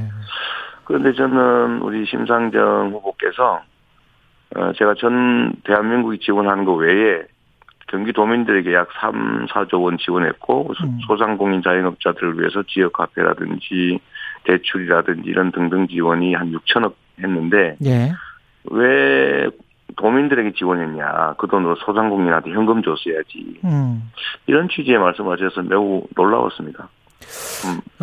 이게 경제에 대한 기본적인 예. 시각이 경제는 흐름입니다. 100만 원 현금으로 주는 것보다 30만 원 매출권 줘가지고 그게 4번 구르면 훨씬 더 유용한 것이죠. 예. 경제가 흐름이라는 걸 좀 이해를 안 하시고 계신 거 아닌가 하는 생각이 들었습니다. 만약에 근데 이제 또 다른 흐름이 나타난다면 미국에서 금리 인상 속도가 예상보다 지금 빨라질 것 같고 EU도 네. 비슷할 것 같고 우리도 지금 자산 가격이 하락하는 조짐이 좀 보이고 있지 않습니까? 그렇습니다. 그런 상황에서 부동산 거품이 이제 큰 폭으로 뭐 이렇게 거치면 그러면 뭐 부주택자 입장에서는 다행이긴 합니다만 너무 또 떨어지면 또 문제란 말이죠. 어떻게 보세요? 이게 제가 저번에 왜 우리 출연에서도 그 말씀드렸지 않습니까? 예. 우리가 어차피 앞으로 주택 가격은 유동성 문제 때문에 세계 경제 문제 때문에 정점을 찍을 수밖에 없다. 예. 뭐 떨어지는데 떨어질 경우에 소위 경착륙하면 안 된다. 연착륙해야 된다고 말씀을 그때 한번 드린 기억이 있고요. 예. 이미 이것은 제가 작년부터 얘기한 것처럼 결국은 정점을 찍고 떨어지는데 떨어지는 속도와 강도가 너무 크면 일본처럼 되는 수가 있다. 예. 그러니까 우리는 여기에 대비를 해야 되는데 물론 미세한 조정 장치들은 작동해야 되겠죠. 금융 통화 정책 또는 재정 정책 또는 뭐 직접적인 부동산 정책을 가동해야 되겠지만 저는 그중에 제일 중요한 게 이런 거라고 그때 말씀드렸습니다. 우리 윤희숙 의원이 저를 비꼬기는 했었는데 잘못된 생각을 가진 거죠. 주택 가격이 떨어질 때를 저는 공공주택 매입 기회로 만들자. 우리가 지금 새로 지어서 공공주택을 확보하는 게 어려운데 예. 공공주택은 너무 적기 때문에 한 10% 전까지 또는 20%까지는 장기적으로 올려가야 되기 때문에 집값이 폭락하거나 아니면 급하게 떨어질 때 방치하지 말고 저희는 주택관리공사, 주택매입공사 등을 통해서 좀 매입해서 공공주택을 확보하면 장기적으로 주택가격이 안정되고 또 단기적으로 본다면 지나친 경착륙도 막을 수 있다. 뭐 크게 비용 드는 일은 또 아니니까요. 그게 또 필요하다고 봅니다. 어떤 뭐 금액의 기준은 있을 것 같은데요. 그러니까 중소형 아파트랄지 빌라랄지 좀 소민 쪽은 매입을 하는 데 있어서 뭐 국민들이 동의하겠지만 그렇죠. 뭐 20억, 30억짜리를 매입할 수는 없지 않습니까? 물론 제가 말씀드린 공공주택이란 예. 우리 국민들께서 싱가포르 형식으로 예. 또는 뭐 평생주택 방식으로 예. 이렇게 살 수 있는 그런 주택을 말하는 거지. 호화주택을 살 필요는 없고요. 그건 더 예. 떨어지는 게 바람직하니까. 예. 근데 예를 들면 중산층용 또는 서민용 주택들을 정말 가격이 많이 떨어지면 그 폭락하면 안 되잖아요. 그러니까 일정선 이상. 예를 들면 주택 가격들. 그러니까 생산 원가. 예. 그러니까 토지 조성 원가, 건축 원가 더하기 일정한 뭐 비율을 반영한 금액 이하로 떨어질 경우에는 지금도 우리가 매입 임대주택이라고 해서 주택을 사고 있어요. 예. 임대용으로. 근데 이건 시가로 사고 있죠. 그러니까 돈도 많이 들고 효과가 적은데 만약에 많이 떨어져서 시중에 일반적 가치보다 더 떨어질 경우는 두는 것이 투자 효과라도 크고 또 한 가지는 주택가격 안정 효과도 있고 또 더 크게 보면 정책 목표로는 서민 중산층용 공공주택을 확보할 절호의 기회로 활용할 수 있다. 저는 언제나 예. 위기를 기회로 활용하자. 이게 뭐 체화되어 있어서요. 저는 이것도 충분히 기회를 만들 수 있다고 봅니다. 일본처럼 잃어버린 30년 가면 안 되겠죠. 코로나 관련해서 당선되면 정부와 협의해 부스터샷 접종자의 영업 제한을 밤 12시까지 연장하겠다. 이렇게 말씀을 하셨는데요. 지금 확진자 숫자가 급증하는 상황에서 미국이나 영국처럼 확진자가 꺾이는 시점에 꺾여서 어깨 정도 오는 시점에 그때 규제 완화를 하는 게 맞다라고 이제 일부 전문가들은 그렇게 이야기를 하시거든요. 그래서 지금 정부가 좀 섣부르다 이렇게 지금 주장하시는 방역 전문가들도 있는데 어떻게 보십니까? 저는 좀 다르게 봅니다. 예. 과거의 코로나는 속도는 느리고 치명률은 높았다. 지금은 속도는 빠르고 치명률은 낮다. 쉽게 말해서 봉쇄가 안 됩니다. 이런 상황에서 괜히 봉쇄한다고 국민들 고통을 심하게 할 필요는 없고 우리는 다른 나라와 다르게 마스크를 국민들이 너무 잘 착용하고 계세요. 제가 마스크 착용 명령, 행정 명령을 처음으로 한 사람이긴 한데 이게 효과로는 제일 크다. 근데 지금 해외에는 방역을 풀었는데 마스크까지 지금 착용하지 않는데도 치명률이나 이런 데서 큰 문제가 아직은 발생하지 않고 있다. 예. 그리고 우리는 마스크는 철저히 착용하고 기본적인 규제는 하되 방역 예방접종 3번씩 맞고 마스크 쓰고 다니는 사람들이 9시 넘어서 더 다니면 또는 10시 넘어서 더 다니면 문제다. 이건 사실은 행정 관료의 편의적 발상에 좀 가깝다는 생각이 듭니다. 예. 그래서 저는 앞으로 스마트 방역으로 전환을 해야 되는데 코로나의 그 상태가 좀 많이 바뀌었으니까 예. 중환자 관리 중심으로 방역 시스템을 바꾸고 마스크는 예. 철저히 착용하면서도 경제활동의 자유는 계속 좀 확대해 나가고 그리고 거기에 대해서 경제 부스터 샷을 하자라고 좀 말씀드리는데요. 예. 경제가 살아야 될 거 아닙니까? 국가 경제는 총량으로 늘었는데 서민들의 고통이 너무 심하고 지금 이 순간에도 이 코로나19 경제 위기로 어려워서 좀 극단적 선택하는 분들이 계시잖아요. 예. 이런 부분에 대해서 우리가 좀 더 관심을 가져야 되는데 그렇다면 정말 말단부 사지 말단부가 썩어 들어가는 이런 지역 경제, 골목 상권, 서민 경제에 좀 온기가 돌아야 된다. 방법은 현금으로 지급하는 방법도 있는데 그건 효과가 제한적이기 때문에 예. 저번 1차 재난지원금처럼 이렇게 소비를 늘려주자, 매출을 늘려주자. 그러면 이중 효과가 있지 않습니까? 네. 가계소득도 지원하고 그게 소상공인 매출도 늘려주고 그게 또 굴러서 경제 활성화 효과가 있다는 건 이미 증명된 사실이니 소비 쿠폰 또는 지역 카페 또는 직접 지원 또는 부채 인수, 신용 대사면, 그다음에 만기 연장 이런 것들을 통해 기본적으로 살게 하고 또는 이제 매출도 늘려드리고 국민들의 가계소득도 늘려드리고 경제도 활성화하는 이런 경제 부스터 샷을 해야 되고 그러려면 최소 50조 원은 더 필요하겠다. 그러니까 50조 원 정도를 바로 마련해서 추경을 긴급으로 하든지 당선자 의견 이제 당선되면 존중될 테니까요. 예. 안 되면 조금 지나서 영 정말로 안 되면 당선된 후에 긴급 재정 명령을 해서라도 이걸 마련해서 경제 부스터샷을 한다. 방역은 스마트 유연하게 전환한다.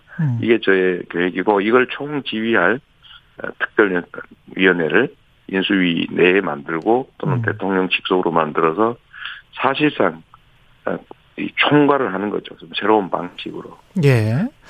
어제 심상정 후보가 지적한 것 중에 탄소세랄지 국토보유세 세금이라고 그냥 말을 하고 국민들에게 정직하게 말을 하고 그거를 네. 거둘 필요가 있으면 그렇게 그냥 말하는 게 낫지 토지이익 배당금 뭐 이렇게 이야기하는 것은 아니지 않느냐 이런 지적을 하던데요. 어떻게 보십니까? 저는 심 후보께서 이제 증세가 정의다 이런 일종의 좌파적 관념을 많이 가지고 계셔서 그런지 저는 세금이라는 거하고 부담금이라고 하는 것은 예. 다르다고 봐요. 세금이라고 하는 것은 세금 걷어서 국가의 일반적인 재정 수요에 충족하는 거잖아요. 쓰는 거잖아요. 자리도 놓고 세금 내는 사람한테 돌려주는 건 아니지 않습니까? 그렇죠. 예. 이런 거는 근데 제가 말씀드린 것은 부동산 투기를 막으려면 보유세를 외국에 5분의 1에 불과하니까 좀 올려야 된다. 근데 올리면 저항이 심하지 않습니까? 세금 걷어도 자꾸 쓰니까. 그래서 이거를 걷어가지고 이거는 전부 국민에게 다 돌려드립니다. 딴 데 않습니다. 네. 이거는 용도가 다르지 않습니까? 그래서 국민의 90%는 내는 것보다 받는 게 많고 또는 토지가 없는 사람은 내는 거 없이 받겠지요. 그러나 우리나라는 토지 불평등이 심하니까 많이 가진 극소수는 손실을 보겠지만 국민 대다수는 이익을 보고 토지 투기도 막고 그다음에 토지 양극화도 막고 예.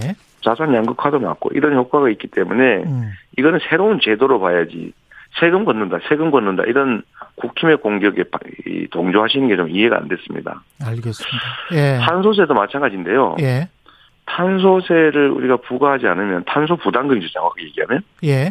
이제 화석연료 사용에 대해서 부과담금을 부과하는데 이걸 안 하면 우리가 수출을 할 수 없게 됩니다. EU 이런 데서 탄소세 예. 부담금 부과 안 하면 그만큼 부과하겠다는 거잖아요. 결국은 우리가 톤당 10,000원 정도 지금 부담하고 있는데 예. 50,000원 정도가 유럽의 기준이고 지금 국제기구는 150,000원까지 올리라는 것인데 예. 급격하게 할 수는 없지만 올리면 물가가 올라갑니다. 알겠습니다. 그럼 국민들이 고통스럽잖아요. 올리는 그 금액은 일부는 산업전환에 신재생 에너지 산업전환에 사용하고 일부는 국민에게 주자 똑같이 그게 기본소득이죠. 알겠습니다. 지금 저 문자들이 많이 와서요. 제가 세 가지만 소개해드릴게요. 42님은 청년이 행복하지 않으면 미래는 불투명합니다. 청년들을 위한 대표공항 하나만 소개해 주신다면 이렇게 말씀하셨고요.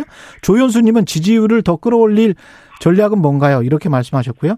청취자들이 실시간 메시지로 법인카드 사용 문제 해명을 듣고 싶다고 하셨습니다. 이렇게 세 가지. 네. 예. 첫 번째로, 예. 이제, 법인카드 문제는, 예.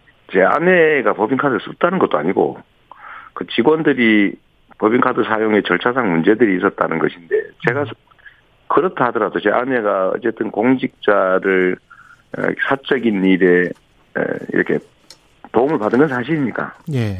그건 잘못이죠. 그러나 마치 제 아내가 법인카드를 쓴 것처럼 그렇게 하는 것은 좀 과하긴 하지만 그러나 그것조차도 그런 논란을 야기한 것조차도 저의 불찰이고 관리 부실이기 때문에 다시 한번 예. 사과드립니다. 예. 앞으로는 그러지 않도록 노력하고요. 아예 그런 의혹조차도 생기지 않도록 더 철저하게 하겠다는 말씀드립니다. 예. 청년들 문제는 예. 저는 기회를 늘려줘야지 이 작은 기회 속에서 다투는 낙지를 갈라서 증오하게 하면 안 된다. 정치적 도움이 되더라도 예. 제 입장이고 두 번째로는 성장을 회복해야 되는 이유가 이제 기회가 많은 청년 기회 국가를 만들기 위해서는 말씀드리고요. 당장에 필요한 것을 말씀드린다면 청년들이 알바나 이런 것 때문에 너무 힘들다. 그래서 그 비용 부담을 정부에서 일부라도 해주자. 그런 측면에서 청년 기본소득을 도입하자. 성남시 경기도에서 워낙 평판도 좋았고 기대가 높았기 때문에 예. 19세부터 29세까지 연간 100만 원을 지역화폐 형태로 지급하자. 그럼 소상공인들의 매출도 늘겠죠. 또 하나는 교육기회를 확대하자.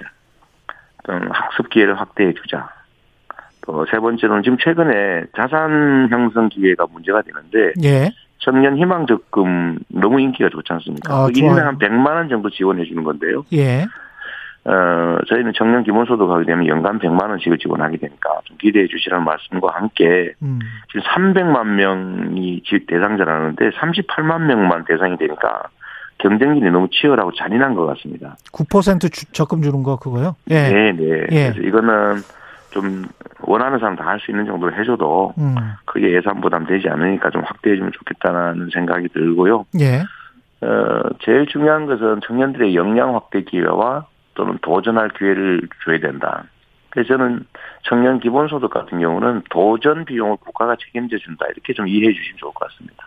지지율을 더 끌어올릴 전략 뭔가요? 조영수님 질문이었어요. 지지율은 제가 결정할 수 있는 건 아니고 민심 곧 천신인데 저는 국민들께 제가 가진 정치적 비전, 가치 또 지금까지 해왔던 성과와 그 성과 속에서 증명된 역량 이런 걸 잘 설명드리고 우리 국민들께서 결국은 과거가 아니라 미래를 선택하실 것이다. 정쟁보다는 성장을 선택할 것이다.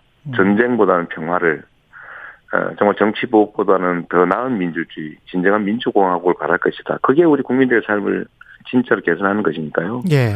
그래서 국민들께 3월 9일의 선택은 누군가의 정권욕, 정치욕을 만족시키기 위한 것이 아니라 누군가를 심판하기 위한 것이 아니라 나의 미래를 선택하는, 결정하는 것이다. 라는 말씀 끊임없이 드리고 예. 저는 결국 국민들께서 자신의 미래를 기준으로 역량 있는 실력이 증명된 리더를 선택하실 거라고 굳이 믿습니다. 아무리 말씀을 이미 해 주셨네요. 이동일 님이 지금 왜 윤석열 후보는 인터뷰 안 하는지 말씀하셨는데 모든 후보와에게 인터뷰 요청 중이고요.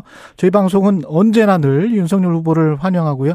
최민성 님은 이재명 후보님 다음 토론에도 피곤해도 웃는 여유를 가지시면 보기에 편안할 것 같습니다. 이런 말씀해 주셨네요. 네, 좋은 지적이십니다. 예. 네, 맞습니다. 네, 예, 네. 오늘 말씀 감사하고요. 최강시사 대선 특별기획 인터뷰 대선 후보에게 듣는다. 더불어민주당 이재명 대선 후보였습니다. 고맙습니다.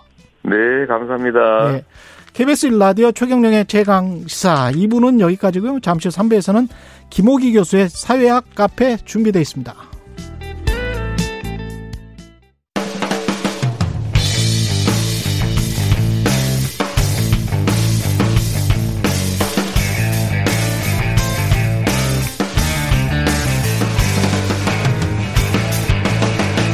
최경영의 최강시사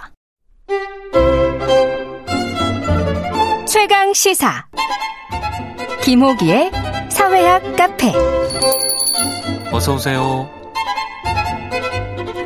네, 뉴스의 이면에 있는 흐름과 우리 사회의 큰 담론에 대해 이야기해보는 시간입니다. 김호기의 사회학 카페 연세대학교 사회학과 김호기 교수님 나와 계십니다. 안녕하세요. 네, 안녕하세요. 예, 보름 앞으로 대선이 다가왔고 지난번에 김재원 국민의힘 최고위원이 그런 이야기를 했는데 저는 그때는 동의하지 않았거든요. 지금 그 유권자들까지 다 네. 대부분이 심리적 내전 상태라고. 네, 맞습니다. 예, 예. 모든 뉴스들을 빨아들이고 예. 있고요. 저의 경우도 뭐 누구를 만나도 이제 대선 외에는 다른 이야기를 안 합니다. 한 가지 주제가 더 있다고 한다면 이제 우크라이나 사태. 우크라이나. 예, 네. 예. 뭐 대선이 거의 모든 것을 현재 블랙홀처럼 흡수하고 있습니다. 근데 이게 예. 대선이 일종의 우리가 한 번 사용하는 그런 투표권 행사인데 좀 축제처럼 하고 잔치처럼 하고 그럴 수 없을까? 이렇게 서로 간에 마음 상하면서 이렇게 해야 되나? 그 이전하고 비교해 보면 저는 예. 이런 점도 주목할 수 있을 것 같아요. 예. 그러니까 이제 민주주의가 뿌리내리기 이전에는 사실 총과 칼로 그런 거 권력의 교체들이 이루어졌잖아요. 아. 예, 그래서 심리적 내전 상태라 하더라도 예. 이제 선거나 투표를 통해서 예. 어떤 그런 권력을 바꾼다는 것 자체가 사실상 상당히 평화로운 방법이라고 할 수 있을 것 같습니다. 예. 그나마 이렇게 하는 게 가장 평화롭네요. 그렇습니다. 생각해 보니까. 예. 무혈혁명, 유혈혁명 뭐 이런 것보다 훨씬 낫죠. 그렇죠. 예, 예. 제가 보기엔 뭐 예. 근대 사회의 이 성취 중에 하나인 것 같습니다. 민주주의라고 예. 하는 것이죠. 예. 네. 오늘 말씀하실 내용이 이제 프레임인데 프레임이라는 게 뭔지를 이제 이해하지 못하는 분들도 대부분일 것 같아서 프레임의 정의부터 말씀해 주십시오. 우리가 어떤 사실이나 현상을 이해하고 인식할 때, 그러니까 그것을 그것대로 받아들인다기보다는. 그 이 프레임이란 말이 틀이잖아요. 예. 예, 그래서 생각의 틀, 사고의 틀을 통해서 받아들입니다. 그러니까 다시 말씀드리자면 내 머릿속에 있는 생각하는 틀. 예, 예, 예. 예. 그런 사고의 틀을 프레임이라고 하는데요. 그러니까 다시 말하자면 그러니까 현상이나 뭐 사회 또는 세상을 바라보는 인식의 틀이라고 할 수 있습니다. 조금 더 지금 부연 설명을 예. 해보자면. 이 프레임을 널리 특히 이제 정치 영역에서 알리는 뭐 알려진 사람이죠. 미국 언어학자인 조지 레이코프입니다. 예. 예. 그러니까 레이코프에 따르면 객관적 사실은 존재하지 않습니다. 그러니까 레이코프는 이제 언어학자인데요. 예. 우리는 마음 속에 있는 프레임에 부합할 때 사실이 사실로서의 의미를 가진다는 것입니다. 그렇습니다. 예, 그리고 모든 네. 이 말이나 단어들은 프레임을 불러내는데요. 이 특정 단어를 반복해 들으면 그 프레임이 강해집니다. 그리고 특정 단어를 반복해 들으면. 예, 예를 들자면 예. 뭐 정권 재창출 혹은 정권 교체 이런 걸 반복해 듣잖아요. 예. 그리고 반복적으로 이렇게 들어서 프레임이 이 강해진 것이 일종의 이제 상식처럼 됩니다. 예, 그러니까 예를 들자면 이번 대선에서는 정권 재창출을 해야 해. 그게 보편적인 것처럼 들리는 예, 상식처럼 거군요. 들리는 거죠. 이번 예. 대선에서는 정권 교체를 해야 돼. 뭐 이제 이렇게 상식이 되죠. 그리고 이제 이러한 상식이 된 프레임이 실제하는지는 사실 의심하지 않습니다. 예, 이게 사람들이 의심하지 않는다. 예, 예. 이게 정말 그 틀에 갇혀버리면. 예, 갇혀버리게 되면요. 예. 예. 그리고 이제 그걸 그대로 수용하게 되죠. 그래서 이제 프레임은 양면성을 가지고 있습니다. 그러니까 문제를 분명하게 볼 수도 있지만. 그렇죠. 그러나 동시에 우리의 의식을 흐리게 할 수도 있습니다. 예. 그렇죠. 예. 그래서 프레임이 굉장히 중요한데 특히 선거 전에서의 프레임은 너무나 중요하겠습니다. 유권자들에게 이렇게 사안을 바라봐. 이렇게 사실은 거의 강요하다시피 계속 주입하는 거잖아요. 이게. 예. 그러니까 정치권 예. 그리고 이제 더해서 사실 언론들도 마찬가지인데요. 예. 끊임없이 프레임 만들기를 시도하게 됩니다. 그러니까 예를 들자면, 뭐 이건 이제 현재 드러난 여론조사 결과인데요. 예. 그러니까 이번 대선의 규정을 정권 재창출이냐 정권 교체냐라고 보면 정권 교체 여론이 50%가 넘잖아요. 그렇죠. 그러면 야권에게 유리한 것이죠. 네. 예. 근데 다른 프레임으로 봐보면. 또 다른 프레임으로 봐보면. 뭐 안철수 후보가 말했던 정치 교체 뭐 이런 식으로 말하면. 예. 보면은 또 이제 그 지금 대선에 대한 기본 성격 규정이 달라지게 됩니다. 그렇죠. 그러니까 최근 네. 이제 여권에서는 이런 정권 재창출이냐 정권 교체냐에 맞서서 통합 정부 냐, 이 검찰 독재냐. 이런 또 프레임을 현재 활용하고 있습니다. 그렇죠. 그러면 이제 이번 대선의 성격이 아주 달리 보이게 되죠. 그래서 이런 프레임 만들기를 뭐 영어이긴 합니다만 프레이밍이라고. 프레이밍. 예, 프레이밍이라는 네. 말도 많이 쓰고 있습니다. 예. 네.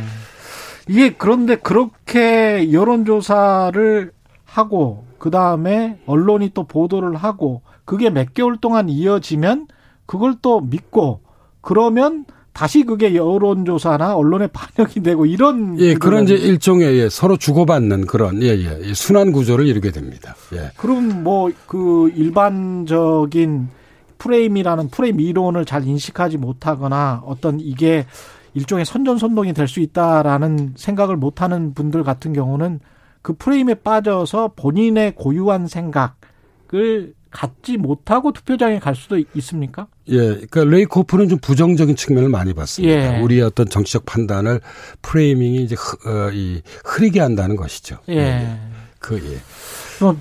참 뭐라고 하기가 힘드네요. 그 현실인지 아니면 현실에 대한 그냥 인식인 건지 그게 참 언론학에서도 계속 고민이었는데. 그렇죠. 그러니까 두 개가 중첩되어 있습니다. 그러니까 사실상 그렇다고 해서 프레임이라고 하는 것이 허공에 떠 있는 것은 아닙니다. 뭐가 좀 있으니까 그렇죠. 말을 하는 거고 그게 또 나름의 어떤 그런 내용을 가지고 있습니다. 그러나 그렇죠? 이제 그 이 프레임이 사실상 또 사실이 가지고 있는 어떤 다양성들을 제한해버리게 됩니다. 완전히 진실이라고 하면은 사실은 거기에는 주장이 섞여 있다. 그래서 이제 이런 측면에서 보면 그러니까 이 선거나 투표 같은 것을 우리가 이제 프레이밍 그 전쟁이라고 일컫게 됩니다. 그렇죠. 그러니까 예를 들자면 현재 우리 대선 같은 경우에 정권 재창출이냐 정권 교체냐라고 하는 요 프레임으로만 치러지게 된다면 사실 야권에겐 절대적으로 유리하죠. 그러면 또 다른 프레임 단일화냐 단일화가 아니냐 이것도 프레임입니까? 그것도 일종의 프레임이라고 할 수 있죠. 왜 그런가 하면 단일화가 이루어지게 되면 그러니까 사실상 정권 교체의 표들이 결집을 하게 되죠. 그러나 이제 지난 일요일 날 안철수 후보가 단일화를 거부했잖아요. 그렇죠. 그러니까 이제 철회했는데 이런 경우에는 이제 정권 교체 표심 그 표들이 윤 후보와 안 후보로 이제 이렇게 나눠지게 됐죠. 그렇군요. 그래서 안철수 후보도 굉장히 좀 고민을 많이 했군요. 그 프레임에 한번 걸리면 뭐 쉽지 않은 그런 상황. 그러니까 이렇게 될 것 같습니다. 그러니까 예를 들자면, 그러니까 지금 그러니까 정권 교체를 원하는 사람들의 입장에서 보면, 그러니까 내심 안 후보를 더 많이 지지하지만, 그러니까 정권 교체라고 하는 프레이밍을 쫓아서 어떤 그런 차선책으로서 윤 후보를 지지할 수도 있는 것입니다. 그렇죠.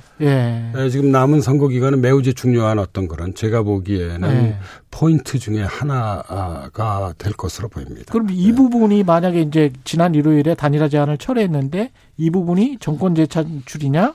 정권 교체론이냐, 뭐 정치 교체냐, 어떤 영향을 미칠까요? 합종 연행에 따르는 것일까요? 아니면은 그냥 이대로 가도? 그러니까 일단은 저는 뭐 지난 일요일 날 그저께 있었던 그 이 단일화 철회가 그 야권에겐 좀 불리할 것 같습니다. 어떤 형태로든 안 후보가 끝까지 완주하게 된다면 이것도 이제 가봐야 하는 것인데요.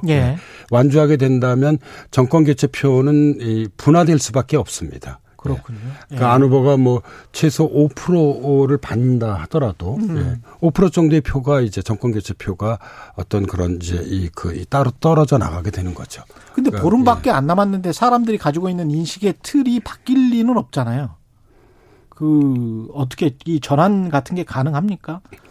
저는 어느 정도는 가능하다고 생각합니다. 그래서 이제 지금 여권과 이재명 후보가 아까도 제가 말씀드렸습니다만 이제 내놓은 이 현재 새로운 어떤 프레임이 뭐 다름 아닌 이제 그 통합 정부냐, 뭐 국민 내각이라고도 하죠. 아니면 이제 검찰 독재냐. 이런 이제 새로운 프레임을 내놓은 것이죠. 언론이 얼마나 많이 그거를 받아쓰고 이야기하고 토론하고 이것도 상당히 중요하죠. 중요하죠. 그래서 지금 이 후보 측은 안 후보 측에게 계속 뭐 러브콜을 현재 보내고 있다고 언론에서 보도되고 있잖아요. 조 의원님이 아주 좋은 질문을 해 주셨는데 내 판단이 가치관에 의한 것인가 주체적인 가치관에 의한 것인지 아니면은 프레이밍에 빠진 것인지는 어떻게 구분할 수 있을까요? 그러니까 프레임과 사람들은. 가치는 사실 중첩되어 있는 것입니다. 중첩되어 있는 거죠? 그러니까 프레이밍은 가치 플러스 일종의 전략입니다. 가치 플러스 전략이다. 그것이 전혀 별개의 것은 아니죠. 그런데 그 가치를 내가 승인하고 인정하면 뭐 그거는 프레임에 빠지든 말든 그 내 가치인 것이고 근데 가치는 아닌데 그런데 프레이밍에만 빠지는 거는 조심해야 된다. 그 이제 구속을 받게 되는 것이죠. 그렇죠. 이번 대선은 프레임 전쟁의 관점에서 봤을 때는 어떻게 전망하십니까? 그러니까 저는 이제 그러니까 지난 몇 개월을 쭉 지켜보면, 그러니까 역시 이 정권 교체 프레이밍 아주 강하다고 생각합니다. 우리가 돌이켜 보면 지난 연말과 그 연초에 이재명 후보가 상대적으로 윤석열 후보를 여론조사에서 앞선 시기가 있었습니다. 그때는 이제 국민의힘이 좀 혼란스러웠죠. 그러나 이제 전열을 국민의힘이 그 정비한 다음에 곧바로 윤석열 후보가 자기 지지율을 회복했습니다. 그건 그만큼 정권 교체에 대한 어떤 그런 여론, 다시 말씀드리자면 정권 교체 프레이밍이 아주 강하게 작동하고 있다고 볼 수 있습니다. 예, 네. 말씀하십시오. 예, 말씀하시죠. 예, 네, 예. 네, 예. 아니, 역대급 예. 비호감 대선이라는 이 단어도 있잖아요. 예, 네. 이 단어도 프레임이라고 판단하세요? 어떻게 보세요? 뭐 그렇게 볼 수 있습니다. 예. 왜 그런가 하면 뭐 이제 앞선 대선하고 비교해 볼 때 예. 이번 대선의 현재 주요 후보들의 이른바 도덕성에 뭐 적지 않은 문제 점들이 있습니다. 예. 이제 그럼에도 불구하고 선거 자체를 이제 부정적으로 바라보려고 하는 이제 프레임이죠. 예. 예. 비호감 대선이다. 예. 예. 후보들이 다 자격 미달이라고 하는 것 자체가 예. 어떤 정치적 무관심을 좀 자극하는 부분도 있습니다. 예. 우리가 인간 인식을 자꾸 생각을 하니까 현실과 진실의 세계에서 멀어지는 것 같기도 하고 정치가 자꾸 공학적으로 가는 것 같아서 조금 저어되는 부분도 있는데 어떻게 보세요? 저는 좀 지금 선거 막바지잖아요. 예, 이제 채 2주 정도밖에 남지 않았는데 예. 좀 부정적 시각보다 긍정적 시각에서 선거를 좀 바라보고 싶습니다. 예. 조금 전에 우리가 비호감 대선에 대해서 이야기를 했습니다만 TV 토론에 대한 시청률은 대단히 높습니다. 예, 그만큼 대선에 대한 국민 다수의 관심은 크다고 할 수 있을 것 같습니다. 그러니까 최근 우리가 모두에서 이야기를 나눴듯이 우크라이나 사태를 보면 정치나 정부의 중요성은 아무리 강조해도 지나치지 않습니다. 예, 결국 뭐 후보의 자격, 자질에 대한 여러 논란들이 있긴 하지만 결국 이 정부가 정치가 어떤 선택을 하고 어떤 정책을 추진하느냐에 따라서 우리 사회의 미래가 달려 있고요. 유권자들께서도 이걸 잘 알고 있는 것 같습니다. 저는 그렇기 때문에 예. TV 토론에 대한 시청률이 높은 것으로 나타난다고 생각하고 있습니다. 아, 정치가 그러니까, 굉장히 중요하다는 거는 예. 이제 인식했다. 예, 비호감 대선임에도 불구하고 예. 결국 우리 이제 선택할 수밖에 없는 예. 지금 그 지점으로 거의 이제 마지막까지 도달한 셈이죠. 예. 그래서 현재로서는 저는 뭐 정치에 대한 어떤 그런 부정적인 것 측면들을 강조할 것이 아니라 주어진 여건 내에서 예, 정치는 현실이잖아요. 유권자들이 현명한 선택을 예. 할 수 있기를 뭐 기대하는 것이 전 최선이지 않나 하는 생각을 가지고 있습니다. 예. 알겠습니다. 현실적으로 선택할 수밖에 없다. 예, 그런 말씀이네요. 예, 네.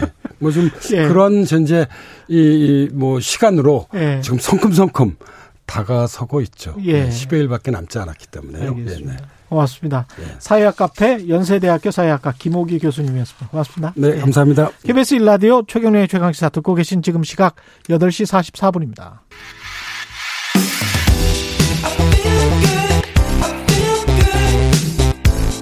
세상에 이익이 되는 방송 최경영의 최강시사.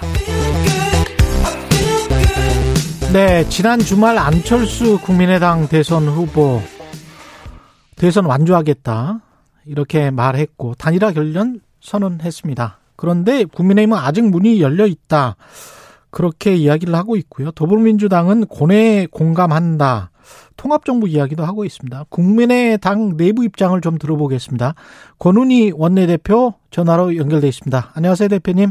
네, 안녕하십니까. 예, 어제 단일화 이야기하기 전에 어제 네. 저 TV 토론은 어떻게 보셨어요? 안철수 후보에 준비된 후보라는 면모가 고스란히 드러날 수 있는 토론회였고요. 예.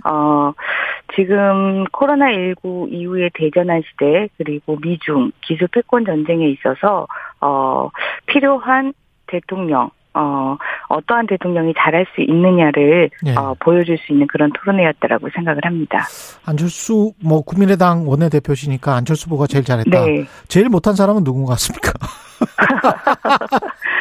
모든 토론에 나와서 예, 서로 네거티브 특검에 갈 사안을 TV 예. 토론으로 들고 온 예, 더불어민주당의 이재명 후보, 예. 국민의힘의 윤석열 후보. 예.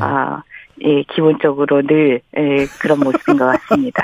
예, 두 거대 정당 먼저 다 디스하시고 예. 네. 이 단일화 관련해서는 이제 뭐 아무런 논의를 할 수 없는 겁니까? 지금 상황은 어떻게 보세요? 네, 단일화와 관련해서는 논의도 없고 논의가 진행될 가능성도 없습니다.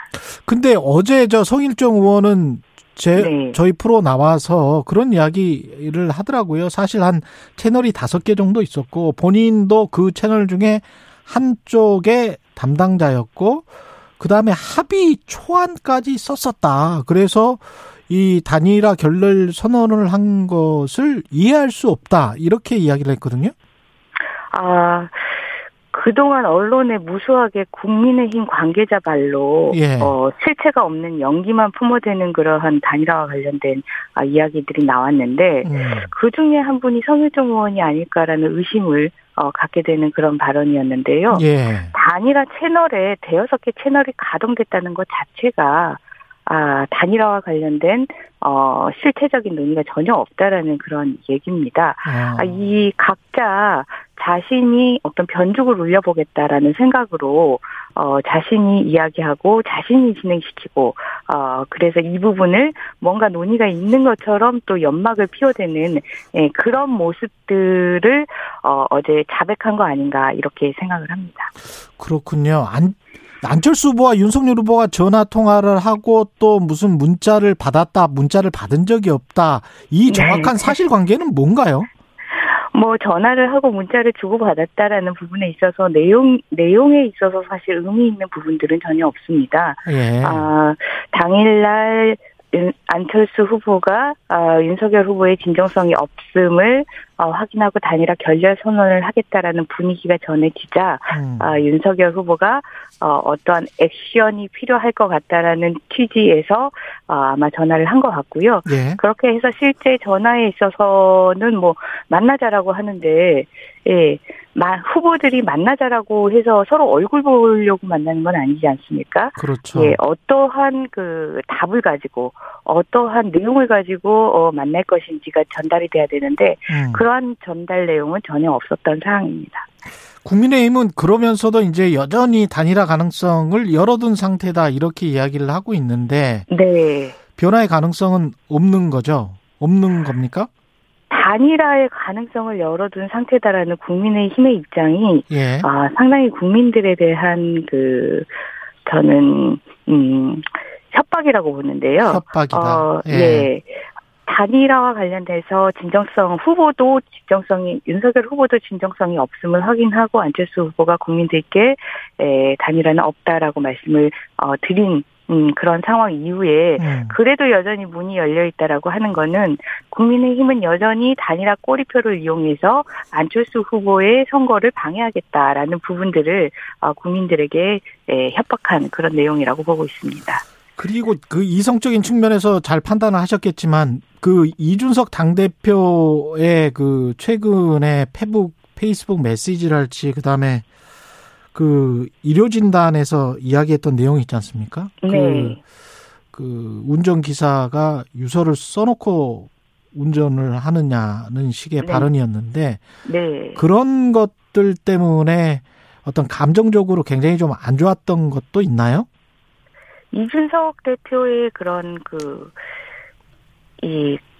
저는 인지상정이 없다라고 하는데 인간으로서 기본적으로 갖추는 마음, 본성이 예. 없는 그런 발언들이 어제 오늘의 일이 아니고 하루 이틀의 문제가 아닙니다. 그래서 그와 관련해 가지고 뭐 결정적이다, 거기에 감정적으로 크게 반발했다, 뭐 예. 이런 부분은 아니라고 보시면 됩니다. 예, 하루 이틀의 문제가 아니다. 그리고 그 어제 토론에서도 이재명 후보가 통합정부 이야기를 했고 안철수 네. 후보는 거기에 관해서 다당제가 신념이다 이런 이야기를 하셨잖아요. 네. 이거 어떻게 받아들여야 될까요? 기본적으로 지금 안철수 후보가 준비된 후보로 시대교체를 하겠다라고 했는데 이 시대교체의 첫 번째 과제가 정치개혁 부분이고요. 예. 정치개혁 잘 아시겠지만 1당, 2당 후보들이 정말 강성 귀족 노조처럼 정치권에서 그렇게 자리 잡고 자신들의 이익만 추구하는 그런 모습에 대해서 정치개혁 과제로 다당제를 주장을 하고 있고 이 다당제가 제도적인 부분의 개혁이라면 통합정부는 안철수 후보 역시 당선이 되고 국민 통합을 위한 국민 통합 정부를 구성해서 국정을 운영하는 어떤 운영 방향이라고 보시면 될 것 같습니다. 만약에 안철수 후보가 안 되고 이재명 네. 후보가 당선이 되면 그러면 국민 통합 정부를 같이 그때 만약에 당선이 돼서 이재명 후보가 당선이 돼서 제안을 한다면 국민의당 입장은 어떤 건가요? 또 뭐 안철수 후보가 당선이 되면 예. 이재명 후보에 대해서 제안을 할 수 있어야 되는데 예. 이재명 후보가 사실 청문회를 통과할 수 있을 그런 도덕성 부분에 문제가 있지 않습니까? 청문회? 네, 그래서 안타깝게도 청문회는 무슨 말씀하시는 거죠? 통합정부라고 하면 보통은 내각의 일원으로 구성이 되는데 예. 내각의 일원들은 다 국회 인사청문회를 통과해야 되는데 국회의 인사청문회는 도덕성 검증이 가장 최우선이지 않습니까? 안철수 후보가 되는 거는 이제 말씀을 하셨고 저는 네. 이제 거꾸로 질문을 드린 거예요. 이재명 후보가 만약에 당선이 돼서 안철수 후보에게 같이 하자고 하면 어떻게 하실 건지. 지금 현재 안철수 후보는 본인의 당선을 위해서 최선을 다하고 있기 때문에 예. 안철수 후보의 당선을 전제로 말씀을 드리는 것이 저희들의 최선의 대답일 것 같습니다. 알겠습니다. 마지막으로 그 임명진 그 전 자유한국당 비상대책위원장이 한 발언 있지 않습니까? 단일화 네. 결렬이 아닌 새로운 요구로 봐야 된다. 예. 단일화 철회 기자회견에 대해서 그렇게 이야기를 했거든요. 이거는 네. 맞는 주장이라고 보세요? 어떻게 보십니까? 맥락 없는 발언이라고 보고 있고요. 예. 결렬은 결렬이고, 예. 그리고 결렬 이후에 국힘발 또는 주변 인사발 단일화와 관련된 연막은 예. 단일화 꼬리표를 이용한 안철수 후보에 대한 선거 방해 행위다라고 그렇게 보시면 되고 예. 연막 밑에 뭐가 진행되는 사항들은 전혀 없다라는 부분들을 다시 한번 확인드립니다. 국민의힘 지지자들도 일부 그런 생각을 가지고 계신 것 같고 조일철 님은 제가 확실히 모르겠습니다만 이런 문자가 와 있네요. 현재 여론조사에서 네. 나타나는 윤석열 후보의 지지율을 무시하고 여론조사로 단일화하자는 안 후보의 주장은 말이 좀 안 되는 것 같은데요. 이렇게 질문하셨는데요. 결과에 대해서 승복하는 자세이기 때문에 현재의 네. 지지율 때문에 여론조사가 안 된다라는 말은 그것은 오히려 오히려 맞지 않는 말 아닌가. 예. 안철수 후보 국민들의 뜻을 담을 수 있는 부분이 현재로서는 여론조사이기 때문에 예. 여론조사를 하고 그 결과에 대해서는 어떠한 결과든 승복하겠다라는 그런 마음으로 제안을 하지 않았습니까? 예. 예. 그리고 어제 그 TV 토론에서 안철수 후보가 고개를 절레절레 흔든 부분 있지 않습니까? 네. 그거는 왜 그러신 거죠? 지금 가장 기본적인 부분인데, 예. 예. 4차 산업혁명에서 가장 중요한 부분이 데이터 경제인데 데이터 경제의 가장 핵심적인 부분 데이터 개방과 관련된 인식조차 없음에 예, 본인도 아마 놀라셨던 거 아닌가 그렇게 보고 있습니다. 그리고 20대 대선이 이제 뭐 보름인데 유권자들 표심을 결정할 최대 변수가 아직 남아 있을까요? 어떻게 보십니까? 네, 예. 지금 제가 현장에서 출근 인사 드리는 도중에 인터뷰를 하고 있는데요. 예, 예 지금. 제가 여러 번의 선거를, 직접 후보로 또는 선거 운동을 하면서, 경험을 했는데, 이렇게, 지나가시는, 차량에, 유권자들이 관심을 많이 표하신, 적이 없었던 것 같습니다. 예. 그 말은 최소한 지금, 많은 유권자들이 지금 부동의 상태로 마음을 모총하고 계시는 그런 상황이고요. 네. 이런 부동의 유권자들이 앞으로 보고 선택할 부분들은 결국은 정책과 공약과 후보의 미래 비전이다. 그런 부분들에 대한 기존 양당 기득권 후보에 대한 확신이 없기 때문에 부동의 마음이었고 그 마음에 안철수 후보의 미래 비전 정책으로 들어가겠다라는 그런 전략을 가지고 있습니다. 마지막으로 안철수 후보가 꼭 대통령이 되어야 하는 이유. 양당 후보 말고. 예. 지금 대한민국 예. 현실에 대해서 정확하게 이 엄혹한 현실을 정확하게 진단하는 사람은 안철수 후보밖에 없습니다. 그런데 진단 없이 그저 핑크빛 공약만으로 이 엄혹한 현실을 대처해 나갈 수 없으리라는 것도 너무 명확하고요. 그렇기 때문에 대한민국 현실에 대해서 정확하게 진단하고 위험을 정확하게 인지하고 있는 안철수 후보와 함께 대한민국의 미래가 국민들의 삶의 알겠습니다. 향상이 이루어질 수 있는 유일한 후보라고 생각합니다. 권은희 국민의힘 원내대표였습니다. 고맙습니다. 국민의당입니다. 죄송합니다.